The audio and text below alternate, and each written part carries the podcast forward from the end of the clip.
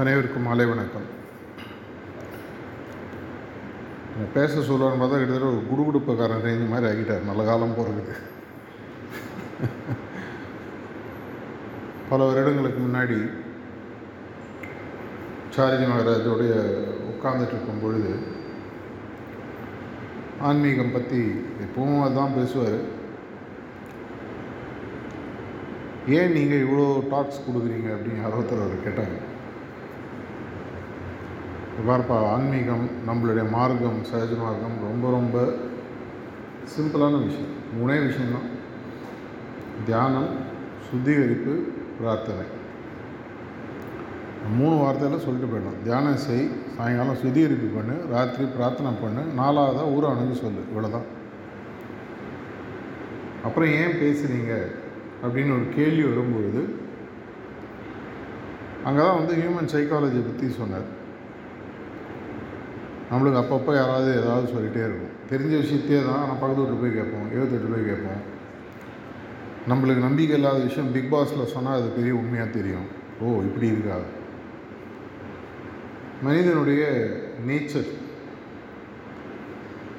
சில பேருக்கு சொன்னாலும் புரியாது அப்படின்னு சொல்லி சொல்லுவாங்க. ரொம்ப ரொம்ப ரொம்ப ஒரு விஷயம் எளிமையாக இருக்கும் பொழுது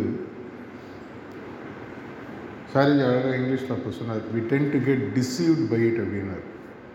நம்மளை அது ஏமாத்திடுது ஓ இவ்வளோ சின்ன விஷயமா? சா இருக்காது அது எப்படி இருக்கும்? அப்போ அந்த காலத்தில் ராஜா ரிஷிகள்லாம் எவ்வளோ கஷ்டப்பட்டு ஆயிரம் பத்தாயிரம் இருபதாயிரம் முப்பதாயிரம் வருடங்கள் காட்டுக்குள்ளே போய் புலி சிங்கம் இதுங்கெல்லாம் இருக்கிற இடத்துல நடுவில் உட்காந்து தியானம் பண்ணி அடைஞ்ச விஷயத்த அப்படியே காத்தால் அரை மணி நேரம் சாயங்காலம் கொஞ்சம் சுத்திகரிப்பு பிரார்த்தனை. அதெல்லாம் நடக்காது.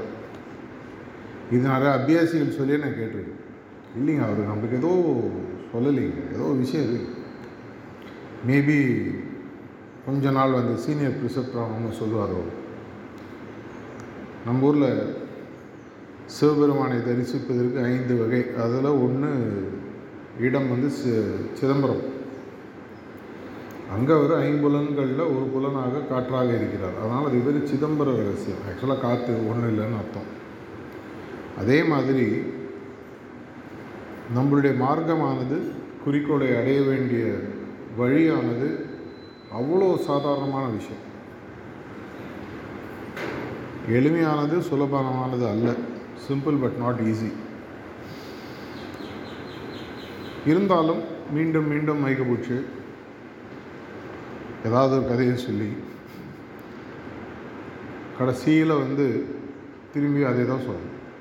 குறிக்கோளை ஒழுங்காக வச்சுக்கோ. ஒழுங்காக தியானம் பண்ணு. சுத்திகரிப்பு பண்ணு. பிரார்த்தனை பண்ணு. அவரோட நினைவிலேயே இரு. உனக்கு செய்கிறது பிடிச்சதுன்னு அந்த நாலு பேர்கிட்ட சொல்லு ஸோ ஆக்சுவலாக பார்த்தீங்கன்னா சொல்வதற்கு ஆல்மோஸ்ட் ஒன்றுமே இல்லை. ரெண்டாயிரத்தி ஒம்போதுலேயோ பத்துலேயோ ஒரு செமினார் நடந்தது மணப்பாக்கத்தில் என்னை ஒரு டாபிக் கொடுத்து பேச சொன்னார். அவர் ஏதோ ரூமில் இருக்காருன்னு நினச்சா நான் ஹாலில் உட்காந்து ஏதோ எழுதிட்டு இருந்தேன். என்ன பேசணும் அப்படி வந்தார். என்ன என்ன எழுதிட்டு இருக்காரு?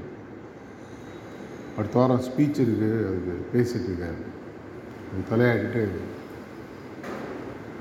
நீ பேசுறது எல்லாமே அவங்க எதுனே தெரியும். நீ பேசுறது ஒரு அபியாசிட்ட. அவன் எனக்கே கிளாஸ் எடுப்பான். இல்லைங்க அன்றைக்கி இப்படி சொன்னார் இந்த புக்கில் இப்படி வந்திருக்குது இப்படி மாற்றி எழுதிருக்க இப்படி மாற்றி பேசுகிறாரு அதனால் ஒரு விஷயம் புரிஞ்சுக்கும் ஒரு அபியாசிக்கு சஹஜ்மார்க்கம் பேசுகிறது சூரியனுக்கு டார்ச் லைட் அடிக்கிற மாதிரி. எல்லா விஷயமும் அவனுக்கு தெரியும். செய்ய மாட்டான் வேறு விஷயம் ஆனால் எல்லாம் தெரியும். அப்படின்னா அவன்கிட்ட பேசுகிறதுனா உன்னுடைய அனுபவத்தை பற்றி மட்டும் பேசு. ஏன்னா அது உன்னுடையது. அது யாரும் காப்பிரைட் வாங்க முடியாது. உனக்கு நடந்தது உன் வாழ்க்கையில் நடந்த விஷயங்கள் இதன் மூலமாக உனக்கு என்ன தாக்கம் இது எப்படி உன்னை பாதிச்சுது இது அவனுக்கு எப்படி பயனாக இருக்குன்றத சொன்னால் அட்லீஸ்ட் கேள்வி கேட்க மாட்டான். ஏன்னா அது உன் ஏரியா எனக்கு என் ஒய்ஃபுக்கு நடந்த விஷயத்தை நான் சொல்லும்போது நீங்கள் அதை தியரிட்டிக்கலாக கேள்வி கேட்க முடியாது. ஆனால் மனைவியுடன் வாழ்வது எப்படின்னு சொன்னால் ஐயோ நான் நாற்பது புக்கு ஏற்கனவே படிச்சிட்டேன்னு சொல்லிடுவேன் உங்களுக்கு தெரியாத விஷயம் ஆக்சுவலாக கிடையாது. நீங்கள் ஒரு அபியாசியாக இருந்தால் வெறும் அபியாசின்னு சொல்ல ஒரு அபியாசி இருக்கக்கூடிய பட்சத்தில் குறிக்கோள் அமைப்பது எப்படி? இருப்பதற்குள் உயரிய குறிக்கோளை அமைப்பது எப்படி? மேக்ஸிமம் த்ரீ படி. அதை அடைவதற்கு நான் எதை செய்வதற்கு தயாராக இருக்கிறேன்? என்ன விலை கொடுப்பதற்கு தயாராக இருக்கிறேன்? இங்கே விலைன்றது ஒன்றும் பெருசாக கிடையாது. கால அவகாசம். சகஜ மார்க்கத்தில் இன்னி வரைக்கும் எனக்கு தெரிஞ்சு நான் முப்பத்தோரு வருஷம் ஆச்சு. எந்த மாஸ்டரும் ரெண்டு மாஸ்டர்ஸ் பார்த்துருக்கேன் யாரும் இன்னி வரைக்கும் வந்து இவ்வளோ கொடு இதை செய் எனக்காக பணி செய் வாலண்டியர் ஒர்க் பண்ணு ஒன்றும் சொன்னது கிடையாது. நேரடியாக சொல்ல மாட்டான். அது ஒரு முறை சேலஞ்ச் ரெஸ்டாக நான் கேட்டுட்ருந்தேன் வாயத்தரும் சொல்ல வேண்டியது ஒரு ஆள் இவ்வளோ செய்யுங்க. அப்படி நான் செஞ்சேன்னா அவங்க குரு விஷயத்துக்கு ஆளாயிடுவாங்க. நான் சொல்லிட்டு செய்கிறேன்ற அவங்களுக்கு ஒரு அவ பேர் வரக்கூடாது. அப்போ என்ன ஆகுதுன்னா அவனுக்கு மனசுக்குள்ளே அந்த இப்போ நம்மளுக்கு எல்லாருக்கும் தெரியும் பாயிண்ட் டி கில்ட் குற்ற உணர்வு ஜாஸ்தியாகும் அப்படின்னா என்ன தான் பண்ணுறது பிரார்த்தனை பண்ணிட்டு வெயிட் பண்ணுன்னு பல நேரங்கள் அப்படி தான் ஆகுது. முப்பது வருஷம் முன்னாடி இருந்த அதே முகங்கள் பல இடங்களில். சில பல புது முகங்கள் வருகிறது. இருந்தாலும் அப்படியே ஒரு ரவுண்டு அப்படியே பின்னாடி சுற்றி திரும்பி பாருங்கள் ஏதாவது ஒரு இருபது வயசு பதினஞ்சு வயசில் உற்சாகமாக ஒரு ஐம்பது பேர் உட்காந்துருக்காங்கன்னா இல்லை. ஆனால் நாலாயிரம் பேர் பத்தாயிரம் பேருக்கு மூணு சீட்டையும் கொடுத்துருக்கோம் ஏதோ உதைக்குது. ஒன்று நமக்கு புரியலை. இல்லை நம்மளுக்கு புரிஞ்சு அதை அனுபவித்ததை மற்றவங்களுக்கு சொல்ல தெரியல. ரெண்டாயிரத்தி பதினாறுலையோ பதினேழுலையோ ஒரு மீட்டிங் காணாத நடக்கும்போது ராஜி எல்லோரும் கேட்டுட்ருந்தேன் ஏன் இவ்வளோ ஒரு அரிய மார்க்கம் யாரும் எடுத்துக்க மாட்டேன்றாங்க? நீங்கள் என்ன நினைக்கிறீங்க? ஒருத்தரா பதில் சொல்லிட்டே வந்தேன் என்னுடைய வாய்ப்பு வரும்போது நான் சொன்னேன். நம்மளுடைய பொருளானது நம்மளுடைய தியானமோ சுத்திகரிப்போ பிரார்த்தனையோ இந்த ஹார்ட்ஃபுல்னஸ் ப்ராக்டிஸ் இது அல்ல. நம்மளுடைய பொருள் நாங்கள் தான். நம்ம ஊருக்கு போய்ட்டு என்ன சொல்கிறோம் இந்த மருந்தை சாப்பிட்டா உனக்கு உடம்பு சரியாகும்னு சொல்கிறோம் நீ இந்த மருந்து வேணாலும் தின்னுட்டு இருக்க? உங்ககிட்ட என்ன சேஞ்ச் வந்துருக்கு? தன்மை மாற்றம். கடவுள் போன்ற தன்மை எல்லாம் அப்படியே வாயில் வட சொல்கிறதுன்னு அழகாக பேசுவான். அவன் எதிர்க்கிறவன் உங்களை பார்க்குறான் முதல்ல. அவன் சகஜ மார்க்கத்தை பார்க்க தெரியாது. ஏன்னா இது வந்து ஒரு கம்ப்ளீட்லி ஒரு அப்ட்ராக்ட் கான்செப்ட் ஒன்றுமே இல்லை. ஒரு சூன்யத்தை பார்த்து அந்த சூன்யம் என்னன்னு கதை சொல்கிறீங்க அந்த கதையோ அந்த விஷயத்தையோ அவன் எப்படி புரிஞ்சுக்கிறான்? உங்களை பார்த்து புரிஞ்சுக்கிறான். நீ இவ்வளோ வருஷம் ப்ராக்டிஸ் பண்ணியிருந்தனா நீ சொல்லக்கூடிய இந்த விஷயங்கள் உங்கள்கிட்ட வந்திருக்கா இல்லை இது வராத பட்சத்தில் சரி தெரிஞ்சவர்ப்பா சொல்லிட்டாரு தப்பாக நினச்சி விட மூணு சிலிங் எடுத்து வை. எதுவும் உதவும் நான் ஏதாவது கடன் கேட்டால் கொடுப்பாரு. ஒரு காலத்தில் நடந்தது.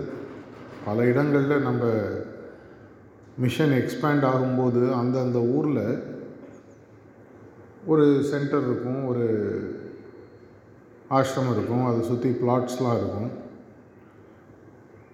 ஒரு காலத்தில் மணப்பாக்கத்தில் ஃப்ரீ சாப்பாடுன்னு ஆரம்பித்தார் இதெல்லாம் எப்படி அனுபவிக்கிறது? பேட்ஜ் வேணும் சரி மூணு சிட்டிங் எடுத்து ஏதோ ஃபார்முன்னு கொடுக்குறாங்க. ஃபில் பண்ணால் ஒரு எல்லோ கார்டு கொடுப்பாங்க அந்த காலத்தில். அந்த எல்லோ கார்டை பர்மனெண்ட்டாக மாற்றிங்கன்ற ஒரு அவனுக்கு ஒரு மனசில் அந்த நோக்கமே கிடையாது. அந்த காலத்தில் ஒரு வருஷம் எல்லோ கார்டு இருக்கணும் அப்புறம் திரும்பி போய் கேட்கணும். அவங்க ப்ரிசெப்டர் உங்களை பயங்கரமாக கேள்வி கேட்பார். உடம்பு போட்டு அப்படியே எடுத்து ஆட்டி கட்சியில் தான் பர்மனெண்ட் ஐடி கார்டு கொடுப்பாங்க. அதுவும் அந்த காலத்தில் அவர் பர்ஸ் பர்சனலாக கையெழுத்து போட்டு கொடுப்பாரு. அது வந்து ஒரு பெரிய இன்றைக்கி கூட நிறைய பேர் அவர் கையெழுத்து போட்ட ஒரு முப்பது வருஷத்துக்கு முன்னாடி இருந்தவங்களாம் அவர் கையெழுத்து போட்ட அது ஃபேசிமிலி கூட கிடையாது ஆக்சுவலாக கையெழுத்து போடுது நிறைய பேர் வச்சுருப்பீங்க. இப்படி அப்படி ஒரு விஷயம் நம்மளுக்கு கிடைக்கிறது. அந்த மாற்றம் நம்மள்ட்ட நிஜமாகவே வந்திருக்கா? இல்லை. வெறும்னு நம்ம இன்னும் என்னன்றது புரியாமையே இந்த மார்க்கத்தில் இருக்கிறோமா? முதல் ஜான்வரி இரண்டாயிரத்தி அஞ்சு மணப்பாக்கத்தில் புது இயர் ஆரம்பிக்கும் போது கார்த்தால் சாரி ஒரு டாக் கொடுத்தார். அதில் அவர் சொன்னார்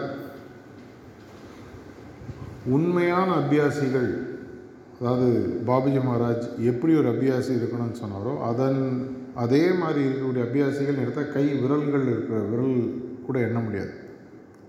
அவ்வளோதான் இருக்குது மற்றவங்களாம் என்ன பண்ணுறது விட்டுட்டு போயிடலாமான்னா அதுவும் முடியாது. ஏன்னா ஊரை விட்டு கிளம்பி தனியாக வந்துட்டோம். திரும்பி பார்த்தா பின்னாடி யாரும் இல்லை. முன்னாடி பார்த்தாலும் யாரும் இல்லை. சிரிச்சுனே சொல்ல அந்த டாக் போய் கேட்டு பாருங்கள் வேறு வழி கிடையாது. திரும்பி போக முடியாது. எந்த இடத்திலிருந்து நாம் புறப்பட்டோமோ அநேகமாக நம்ம எல்லாருமே எங்கேருந்து புறப்பட்டோம்? மதம் என்ற மதம் சார்ந்த ஒரு நம்பிக்கையிலிருந்து புறப்பட்டோம். அதையும் தாண்டி ஒன்று விஷயம் இருக்குது. வெளியே தேடக்கூடிய விஷயத்த உள்ளே தேடணும். இந்த விஷயங்கள்லாம் புரிஞ்சு வந்து வந்து வந்து இன்றைக்கி நீங்கள் திரும்பி மதத்துக்கு நீங்கள் போங்க ஆன்மீகம் வேணாலும் உங்களால் போக முடியாது.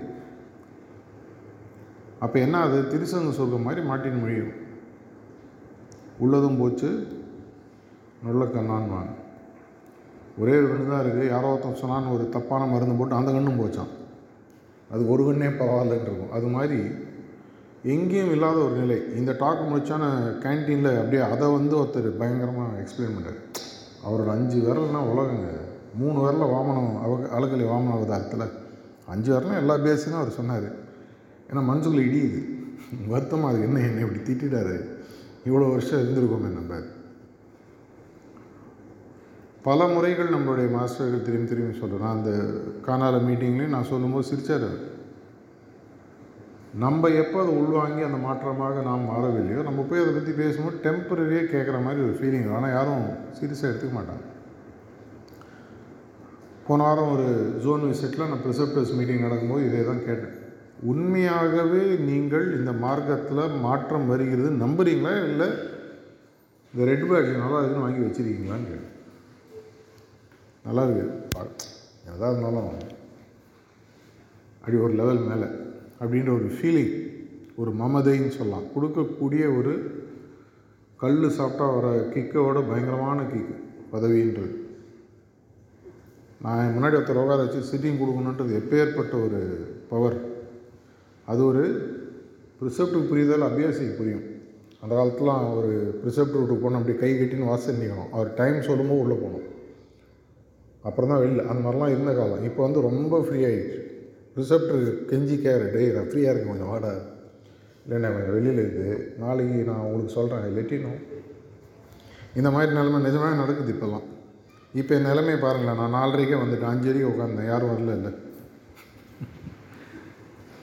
இவ்வளோ தூரம் ஒருத்தர் வரும் ஏதோ கிடைக்க போகுது என்ன கிடைக்க போகுதுன்னு உங்களுக்கும் தெரியாது எனக்கு தெரியுதோ இல்லையோ. இருந்தாலும் காங்கேயத்தில் இருக்கக்கூடிய அனைத்து அபியாசியும் நீங்கள் வந்திருக்கீங்களா? சத்தியமாக இல்லை. எவ்வளோ சேர் காலியாக இருக்கு பாருங்க. மாஸ்டரே வந்தாலும் அப்படி தான் இருக்கும். ஏன்னா இதே விஷயம் சாரிஜி மகாராஜ் மணப்பாக்கத்தில் வார வாரம் நடக்கிறத நான் கண் கூட பார்த்துருக்கேன். ஏன்னா அவர் சத்சங்கம் நடக்கும்போது நான் தியானத்தில் உட்காருவதில்லை. ஏன்னா அவரை கவனிச்சுக்கணும். அதுக்காக நான் அப்படியே தான் நின்றுட்டுருப்பேன் நிறைய பேர் பார்த்துருப்பேன் அவர் ஏழடிக்கு ப்ளீஸ் ஸ்டார்ட் சொல்லி எட்டு இருபது தட்ஸ் சும்மா தப்ப தப்ப தப்பன்னு ஓடி உட்காரோம் இதில் போய் வேறு. ஏது போகும்போது அப்போ வந்துட்டேன் மாஸ்டர் ஓரமாக உட்காந்துங்க உள்ளே போனான்னு சொல்ல நடிக்கிறான் பாரு. அவருக்கு தெரியாத ஏன் உட்காந்துருக்காங்க இப்படி நம்மளே ஏமாற்றிட்டு ஊரையும் ஏமாற்றும் பொழுது என்ன ஆகுதுன்னு சொன்னால் பழைய பாதையும் போச்சு புது பாதையும் நம்மளுக்கு புரிவதில்லை. இதற்கு யார் பொறுப்பு? குருநாதர்கள் பொறுப்பா? நான் பொறுப்பா? இல்லை எதை செஞ்சாலும் ஓகே அப்படின்ற இந்த ஒரு சமூகம் புரையோடி போன ஒரு விஷயம் பொறுப்பா நீங்கள் தான் முடிவு பண்ணணும். பல முறை சாரி மகாராஜ் சொல்வார் பாபுஜி சொல்லுவாராம் ஒருவேளை தேவையான அளவு மக்கள் இந்த மார்க்கத்தை ஒத்துக்கொள்ளலைன்னா ஒருவேளை இதை இயற்கை மீண்டும் எடுத்து கொண்டு விடும். அப்படின்னா நான் என்ன பண்ண நீ எதுக்கு அதை பற்றி கவலைப்படுற? அது இயற்கையோட பிரச்சனை. இப்படி தான் நடந்தது அப்படின்னு சொல்லி தசரஜ மகாராஜாவுக்கு எழுபத்தி ரெண்டு ஜெனரேஷன்ஸுக்கு முன்னாடி இதே மாதிரி ஏதோ ஒரு காரணத்தினால் இயற்கை இதை மீண்டும் திருப்பி கொண்டு வேணாம் இவங்களுக்கு வந்து ஒழிவேறு பாஷாவில் இதெல்லாம் இவனுக்கு ஆகாது ஆவறதில்லை. அதுக்கப்புறம் இதற்காக இயற்கையை அனுப்பி வைத்து லாலாஜி மகாராஜ் வந்து அதை வெளியில் கொண்டு வந்து அதற்கு ஒரு உருவத்தை கொடுத்து மெதுவாக மெதுவாக மெதுவாக இன்றைக்கி இந்த நிலைமைக்கு வந்திருக்கு. ஆனால் இது போதுமான கண்டிப்பாக போகாது எண்ணூறு கோடி மக்கள் உலகத்தில் இருக்காங்க. சீரியஸாக சகஜமாக அட்லீஸ்ட் ப்ராக்டிஸ் பண்ணுறதாக நினைக்கிறவங்க இது ஒரு நாலு அஞ்சு லட்சம் பேர் தான்.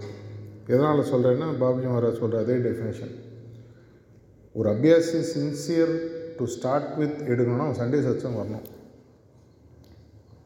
சண்டே சச்சம் யார் வராங்களோ அவன் எனக்கு டிவி மானிட்டர் மாதிரி தெரியும் அவர் சொல்கிறது சார்ஜி மகாராஜ் அடிக்கடி ஒரு டாக்கில் சொல்கிறது நான் கேட்டிருக்கோம்.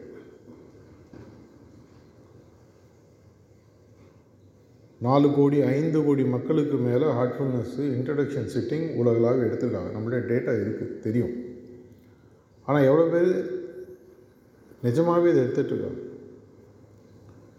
நம்ம ஊர்லலாம் ஒரு திருவிழா அன்றைக்கி தேர் வரும். எல்லாம் மொட்டை மாடலேருந்து கணக்கில் போட்டோம் ஒரு வருஷம் வேலை ஓவருப்பாங்க இனிமேல் அடுத்த வருஷம் தான் தேர் வரும்.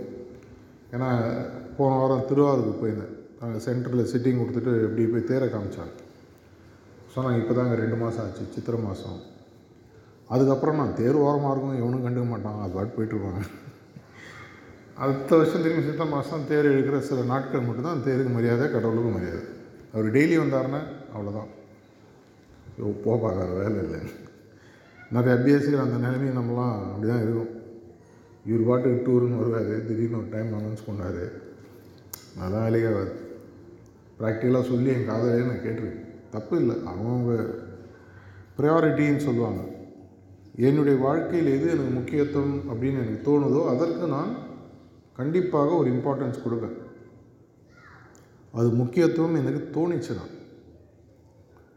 பட்டு ஒரு இருபது முப்பது நாற்பது விஷயங்கள் எனக்கு முக்கியம் தோணும் பொழுது ஒரு விஷயம்ன்றது தள்ளி போயிடும்.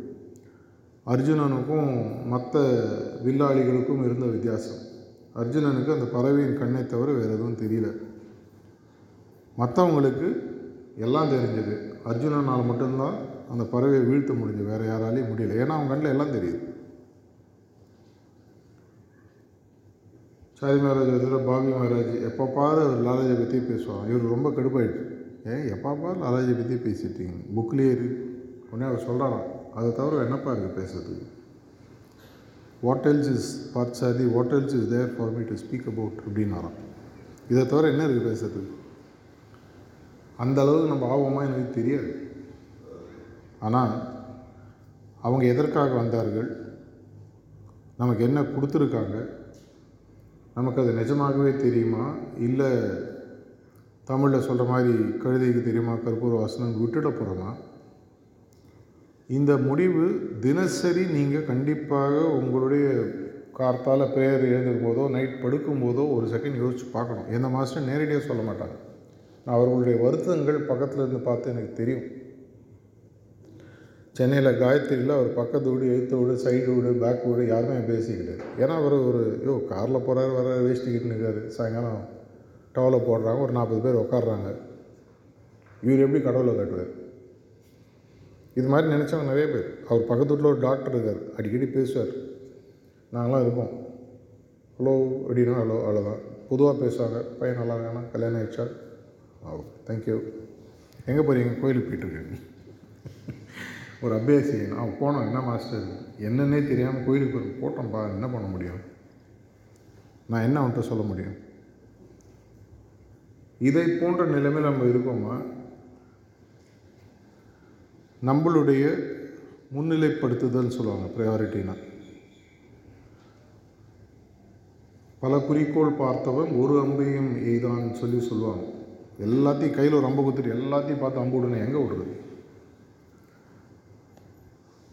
தாஜி ஒரு டாக்கில் அழகாக சொன்னார். Make that goal which will ensure it covers all the goal எந்த ஒரு குறிக்கோளை அடைவதன் மூலமாக எல்லா குறிக்கோளையும் நான் அடைய முடியுமோ அந்த குறிக்கோளையும் எடுத்துக்கொள். இச்சாரி மாற இருபத்தஞ்சி வருஷம் முன்னாடி ஒரு டாக்கில் சொன்னார். மவுண்ட் எவரெஸ்ட் சிகரம்.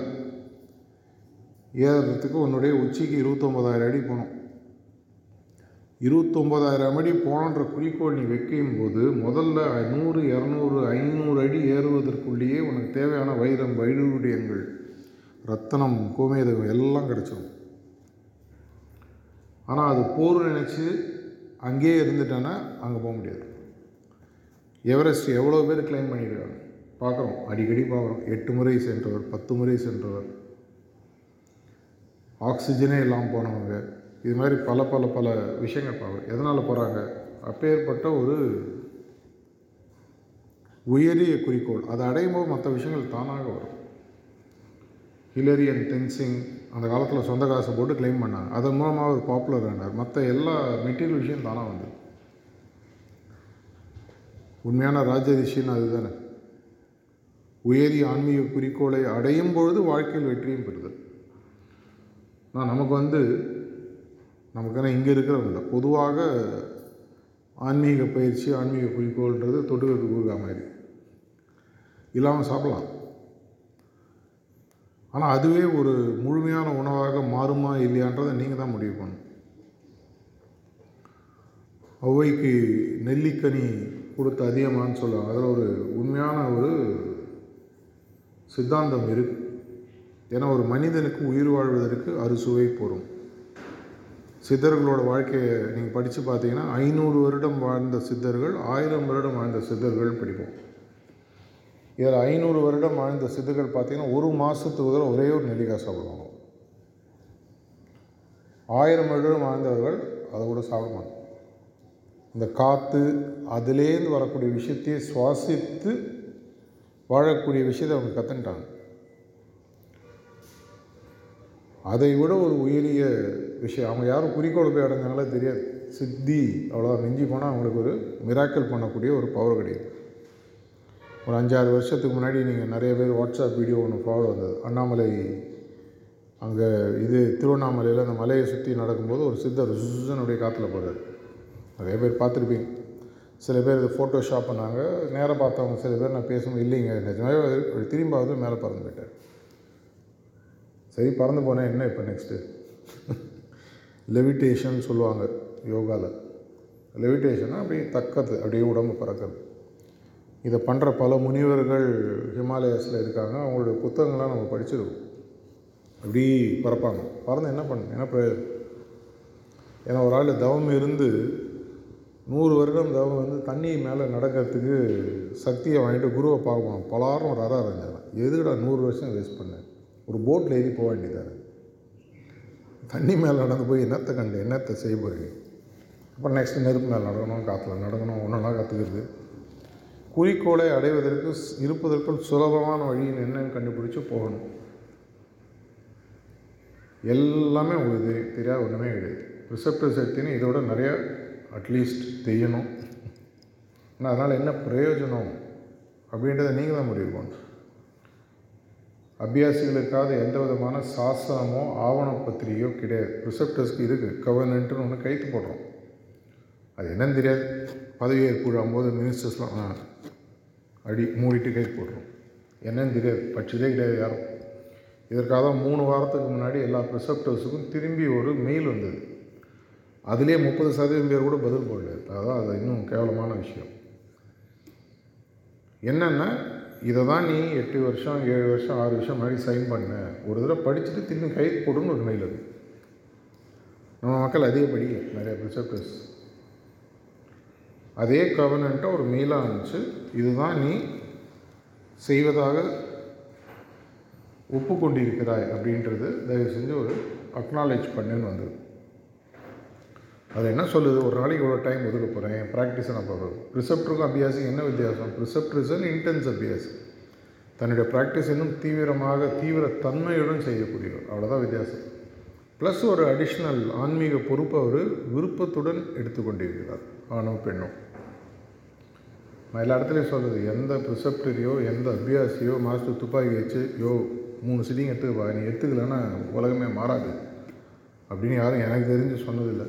உங்கள்கிட்ட யாரோ சொல்லியிருந்தாருன்னா சொல்லுங்கள் நீ ப்ரிசப்ட் ஆகணும்ப்பா இதுக்காக தான் நான் மாஸ்டராகவே வந்துடுங்க தயவு செஞ்சு ஆகிடு யாரோ சூஸ் பண்ணுறாங்க அவர் முன்னாடி போய் நிறுத்தப்படுகிறோம். பண்ணுறியான்னு கேட்குறாரு பண்ணுறோம்னு சொல்கிறோம் இதே தான் ஒரு சென்ட்ரல் கோஆர்டினேட்டர் இதே தான் ஒரு ரிசர்ச் இதே தான் ஒரு ஆர்எஃப் இதே தான் பல ஃபங்க்ஷனரிஸ் யாரையும் அவர் ஃபோர்ஸ் பண்ணுறது கிடையாது. எடுத்துன்றது யார்? நம்மளே தான். ஆனால் எடுத்துன்றதுக்கப்புறம் இந்த நாய் வைக்கோல் போர் காவல் காத்த கதைன்னு ஏன்னா ஒரு புது ப்ரிசெப்டர் போய் கேட்டால் தாஜி என்ன சொல்கிறார் உங்கள் ஊரில் எவ்வளோ ப்ரிசெப்டர் இருக்காங்க? பத்து பேர் இருக்காங்க. எவ்வளோ அபியாசி நாற்பது பேர். எதுக்கு புது ப்ரிசெப்டர் போயிட்டு வேண்டுவார் அவர்கிட்ட இந்த பத்தில் ஒம்பது வேலை செய்யலன்னு எப்படி சொல்கிறது மீட்டிங் போட்டால் வரமாட்டாங்க சிட்டிங் ஷெட்யூல் போட்டால் போக மாட்டாங்க ரோஸ்டர் கொடுத்தா அக்னாலஜ்மெண்ட் இருக்காது. ஆனால் தினசரி எல்லா சென்டர்லையும் நடக்குதுன்னு சொல்ல நடக்கு நடக்கிறது. அப்போது மேலேருந்து அவங்களுக்கு பார்க்குறாங்கன்னா நினச்சிப்பாங்க நிறைய பேர் இருக்காங்க உங்களுக்கு இன்றைக்கி கிட்டத்தட்ட இருபதாயிரம் ப்ரிசெப்டர்ஸ் வேர்ல்டு வைட் கிட்டத்தட்ட வந்தாச்சு. தமிழ்நாட்டில் போன வருஷம் எனக்கு இந்த ரீஜனல் ஃபெசிலிட்டேட்டர்ன்ற இந்த பொறுப்பை கொடுத்த போது ஆயிரத்தி நூறு பேர் இன்றைக்கி கிட்டத்தட்ட ரெண்டாயிரம் பேர் ஒரு வருஷத்தில் தொள்ளாயிரம் பேர். இருபது வருடங்களில் உருவான ப்ரிசப்டர்ஸ் ஒரே வருஷத்தில் உருவாக்கிட்டோம். ஆனால் என்ன? பிரயோஜனம் அப்படின்ற ஒரு கேள்வி வரும். விருப்புடன் எடுத்துக்கொண்டோமா? இல்லை அதில் ஒரு சுகம் இருக்குது worst crossness power crossness which arises by not doing is ஒர்க்ன்றார் இருப்பதற்குள் ஒரு கடினமான கிராஸ்னஸ்னால் பவர் கிராஸ்னஸ் அது எப்படி வருது? அவர் எந்த பணிக்காக நம்ம ஒத்துட்டு அந்த பணியை செய்ய ஆரம்பிக்கிறோமோ அந்த பணியை நாம் தெரிந்தோ தெரியாமலோ செய்யாமல் இருக்கும்போது வரக்கூடிய விளைவுகள். ஒரு எட்டு வாரம் முன்னாடி திருவள்ளூரில் இதை பற்றி ஒரு நாற்பத்தஞ்சு நிமிஷம் பேசியிருக்கேன். அந்த டாக்கு ஏற்கனவே ஃபார்வர்ட் பண்ணிடுவேன். கேட்டு பாருங்கள் ஏன்னா மாஸ்டர் இல்லாமல் உஷார். சிஸ்டம் வந்து ரொம்ப ரொம்ப ரொம்ப உஷார். இது எப்படின்னா எதை நீங்கள் செட்டில் பண்ணலையோ அதை செட்டில் பண்ணுற வரைக்கும் இங்கேருந்து போக முடியாது. எத்தனாவது பாயிண்டில் இருக்கீன்றது முக்கியமே கிடையாது. அதை செட்டில் பண்ணுற வரைக்கும் இதற்கு தாஜி ஒரு தடவை டாக்கில் ஈஸ்வர் சகாயம் பாபுஜி நடந்த விஷயத்த சொல்கிறார் ரெண்டு ரூபாயோ ஒரு ரூபாயோ கடன். அவர் உயிர் போக மாட்டேங்குது. அவர் சொல்கிறார் எனக்கு இந்த கடன் இருக்குன்னு. எப்படி கர்ணனுக்கு கிருஷ்ணன் சொல்லி வாங்கினோன்னா அது மாதிரி பணத்தை கொடுத்து திரும்பி வாங்கி செட்டில் ஆயிடுச்சு. இப்போ உன்னோட கடன் ஓவர் அப்படின்றார். ஒரு ரூபா ரெண்டு ரூபா. பார்க்கறதுக்கு ரொம்ப சிம்பிளாக இருக்கும். நம்ம அப்படின்னா எப்பேற்பட்ட நன்றி கடன் அபியாசியாகவோ ப்ரிசெப்டராகவோ ஃபங்க்ஷனரியாகவோ அவரோட வச்சுருக்கோம். அந்த நன்றி கடன் உங்களுக்கு தெரியலனா கூட நம்ம நைட்டில் பெட் டைம் ப்ரேயருக்கு முன்னாடி என்ன சொல்கிறோம் தெரிந்தும் தெரியாமல் செய்த தவறு. பீஷ்மருக்கு நடந்தது தான் அவர் தெரியாமல் தான் அம்பு எய்தார். தெரியாமல் தான் அந்த பாம்போ இல்லை அந்த ஒரு அந்த ஸ்னெயிலோ போய் விழுந்து அதன் உடம்பில் ஆயிரம் முட்கள் குத்தியது. இருந்தாலும் நூறு ஜென்மம் கழிச்சு அவர் உயிர் போகாமல் இருக்கும்போது கிருஷ்ணர் சொல்கிறார் நீ இதை செஞ்சுருக்க அதனால தான் இது வந்திருக்கு. தெரிஞ்சவன தான் அவரோட உயிர் போகிறதுக்கு தயாராகுது. செட்டில் பண்ணாமல் போகவே முடியாது. இது பயமுறுத்துவதுக்காக சொல்வதில்லை உங்களுடைய புரிதலுக்காக சொல்லுது எக்கச்சக்கமாக நமக்கு கொடுக்கப்பட்டிருக்கிறது. அது நமக்கு புரிவதில்லை தேரி புரியும். ஒரு செட்டிங்கில் கண்டிஷன் கொடுக்கப்படுகிறதுன்னு அவர் சொல்கிறது புரியும் ஆனால் என்ன கொடுத்தா தெரியாது. ஒரு அபியாசியோ இல்லை ஒரு ப்ரிசப்டோ இந்த சிட்டிங்கில் என்ன நடந்துங்க நல்லா இருந்ததுங்க. அருமையாக இருந்தது. டீப்பாக இருந்தது. இதையெல்லாம் தான் தெரிஞ்சுன்னு சொல்லுவாங்க. ஆனால் தாஜி ஒரு டாக்கில் சொல்கிறார் கிட்டத்தட்ட ஒரு லட்சம் கண்டிஷன் கொடுக்கப்படுகிறது. ஒவ்வொரு சிட்டிங் இன்னொரு சிட்டிங்க்கும் ரெண்டும் வேறு. நம்ம பிரபஞ்சத்தில் ஒரு இடத்துல கூட நிற்கிறது இல்லைன்ற நம்ம எவ்வளோ பேருக்கு தெரியும்? நீங்கள் பிறந்தபோது பிரபஞ்சத்தில் எங்கே இருந்தீர்களோ இந்த புவியோலர்கள் நீங்கள் பிறந்த ஊர்னே வச்சுக்கோங்க. இதே ஊரில் இங்கே இருக்கீங்க. அந்த பிரபஞ்சத்தில் பார்க்கும்போது அந்த எர்த்து எங்கேயோ போயாச்சு ஆல்ரெடி இது ஒரு ஸ்பைரலிங் ஆர்பிட் ஒரு இடத்துல நிற்கிற இடம் இல்லை. வெளியிலேருந்து பார்க்குறவனுக்கு இங்கே இருக்கும். கொஞ்ச நேரம் கழிச்சு அங்கே இருக்கும். திரும்பி அங்கே வராது. ஆனால் சாஸ்வதம் நினச்சி நம்ம உட்காந்துருக்கோம் புரிஞ்செடுத்து நினைக்கக்கூடிய ஒரு சப்ஜெக்டில் தெரியாத விஷயங்கள் எக்கச்சக்கமாக இருக்குது இதனாலே அறியாமை தொடர்ந்து நமக்கு இருந்துகிட்ருக்கு ஒரு அபியாசியாக கூட இந்த சிஸ்டமை நீங்கள் ஃபுல்லாக எக்ஸ்ட்ராக்ட் பண்ணணும்னு சொன்னால் எப்படி எக்ஸ்ட்ராக்ட் பண்ணணும்னு தெரியணும்? வெறும் ப்ராக்டிஸ் பண்ணால் உங்களுக்கு கிடைக்கக்கூடிய பலனானது ரொம்ப கம்மி. இதே ஒரு மெடிடேட்டிவ் ஸ்டேட்டுக்கு போனீங்கன்னா கிடைக்கக்கூடிய பலன் வேறு. மெடிடேட்டிவ் ஸ்டேட்டுக்கு எங்கே போகுது? இந்த ஸ்டேட் எந்த ஊரில் சார் இருக்குது இந்தியாவில் இருபத்தெட்டு ஸ்டேட் இருக்குது இந்த ஸ்டேட்டை மட்டும் கடல்லையே காணும். ஜாமீனு கடை காணுன்ற மாதிரி இந்த ஸ்டேட் நானும் தேடி தேடி பார்க்குறேன். எங்கள் மேப்பில் கிடைக்கவே மாட்டேங்குது. காணால் ஒரு பீரோல் வச்சுருக்கார் போல இந்த மெடிடேட்டிவ் ஸ்டேட்டுக்கு போகிறதுக்கு தேவையான நாலேஜை அவரே கொடுக்குறாரு. போன வருஷம் ஒரு இடத்துல பேசுவேன் என்ன சொல்கிறார் தொண்ணூறு நாட்கள் இதுவரை செய்யாதது போல் பயிற்சி செய்யுங்க. ப்ராக்டிஸ் லைக் நெவர் பிஃபோர் எது எப்பேற்பட்ட முனிவர்களுக்கும் ரிஷிகளுக்கும் கிடைக்கவில்லையோ அதை தொண்ணூறு நாட்கள் உன்னால் பெற முடியும். ப்ரொவைடட் இது வரைக்கும் நீ பயிற்சி செய்யாத போல். நம்ம வாழ்க்கையில் எவ்வளோ நாள் இருக்குது யாருக்கும் தெரியாது. இதோ போகிறோம் இதோ போகிறோம்னு நினச்சிட்டு இருக்கோம் இன்னும் ஐம்பது வருஷம் இருப்பாங்க. நல்ல திடகாத்திரம் மறுநாள் போயிடும். தான் வாழ்க்கை. நேற்றுடையார் இன்றில்லை நம்ம பெருமையடைத்து உள்ளதுவாங்க தொண்ணூறு நாட்கள் நம்ம இருக்க போகிறோன்ற கேரண்டியே நமக்கு கிடையாது. ஆனால் தொண்ணூறு நாட்கள் செஞ்சால் இந்த குறிக்கோளை அடைய முடியுன்றது கமிட்மெண்ட் கொடுக்குறாரு. மாஸ்டரே வாய்த்திறந்து சொல்கிறார் யூடியூப்பில் இருக்குது வந்திருக்கு சேனலில் நீங்கள் பார்க்கலாம். இந்த மூணு மாதம் எனக்கு ஒன்றுமே வேணாம். ஒரு வேளை சோறு போகும் வாழறதுக்கு. எல்லாருக்குமே ஒரு டீசெண்டாக ஒரு வாழ்க்கை குடும்பம் இருக்கும். அவர் வேலையெல்லாம் விட்டு இந்த தொண்ணூறு நாட்கள் செய்யல சொல்லலாம். அந்த தொண்ணூறு நாட்கள் இதுவே முழு வேலையும் நினச்சிட்டு செய். அதுக்கப்புறம் அதனோட ரிசல்ட்டை பாருன்றது இதை நம்ம உணர்ந்து செய்ய ஆரம்பிக்கும் பொழுது நமக்கு கிடைக்கக்கூடிய பலன்கள் எந்த அளவுக்கு இருக்குன்றதை உங்களால் மட்டும்தான் உணர முடியும். இதை எனேபிள் பண்ணக்கூடிய ஒரு புனிதமான பணி ப்ரிசெப்டோடு ப்ரிசெப்ட் ஒரு விஷயத்தில் பார்த்தீங்கன்னா ஒரு டாக்டர் மாதிரி. டாக்டர் கொடுக்குற மருந்தை பேஷண்ட்டு சாப்பிடணும். டாக்டர் வந்து அப்படி இப்படி தான் இருப்பார். இனி உலகத்தில் இருக்க பல டாக்டர்ஸ் பார்த்தீங்கன்னா அவங்கள பார்த்தா நமக்கே இவர் கொடுக்குற மருந்தை சாப்பிடலாம் வேணாமான்னு சந்தேகம் வரும். அப்படி இப்படி இருப்பாங்க. அவருக்கே பிபி சுகர்லாம் இருக்கும் இருந்தாலும் அவர் கொடுக்குற மருந்து சாப்பிடும். ஏன்னா போஸ்ட்மேன் லெட்டர் போட்டு அந்த லெட்டரில் இருக்கிற விஷயம் எனக்கு சரியாக இருந்தால் போருமே. எந்த போஸ்ட்மேன் லெட்டரை கொடுத்தா என்ன? அதே மாதிரி ஒரு ப்ரிசெப்டருடைய பணி மாஸ்டருடைய மெசேஜை சரியாக கொண்டு போய் சேர்த்தல். இருப்பவர்களிடம் புதிதாக வருபவர்களிடம். நான் சொன்னது லாஸ்ட் இருபது முப்பது நிமிஷத்தில் எதுவுமே புதுசு கிடையாது. ரீபேக்கேஜிங் தான் பண்ணிட்டு நேற்றுக்கு திருச்சி தஞ்சாவூர் விசிட் போயிட்டு வரும்போது நான் காரில் சொல்லிட்டு இருந்தேன். உலகத்தில் கடைசியில் நூறு வருடங்களாக எடுக்கப்பட்ட அனைத்து படங்கள்லேயும் மொத்த ஸ்கிரிப்ட் பார்த்தீங்கன்னா ஏழு ஸ்கிரிப்ட் தான்.